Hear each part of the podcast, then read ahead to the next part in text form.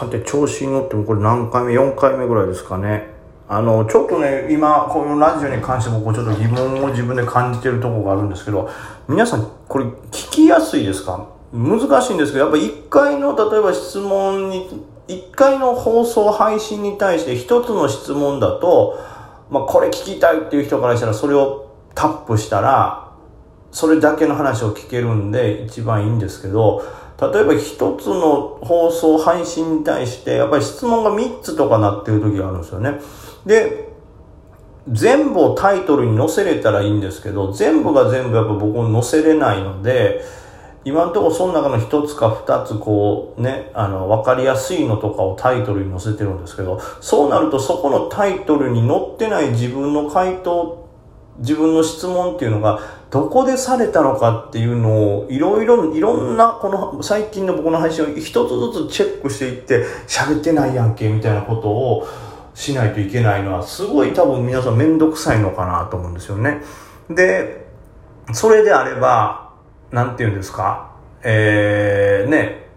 もう12分も無駄な話聞かされたっていうのは日本日本人というか人間にとってはでかいですから、ちょっと変えようかなと思ってるのが、まあ、質問一つに対して一配信にしようかなと思うんですよ。ただそうなった場合めちゃくちゃ短いのとかが出てくるんです。まあどうかなと思ってるんですけど、まあそっちの方が見やすいですよね、質問。はい。なのでちょっとね、この、急にこの配信からっていうのもね、あの皆さん今までの分もあるのにっていうのはあるかもしれないですけど、ちょっとこの配信から質問1個につき、できるだけ一つ、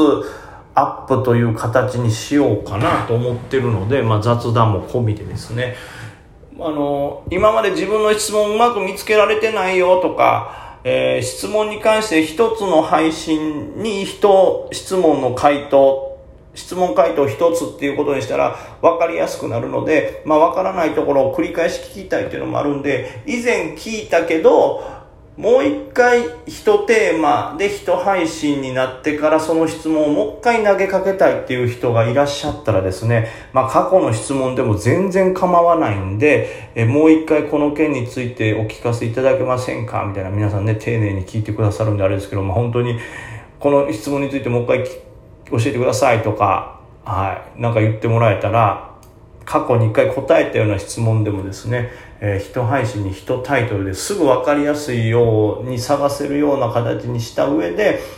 うん、お届けできるようにしたいと思います。まあ、ただでさえこれってね、あの、やっぱりラジオトークで毎日こう、定期的に上げるだけのものに近い多分スタイルなんで、アーカイブを探すっていうのがめちゃくちゃ難しかったりすると思うんですよね。ある程度は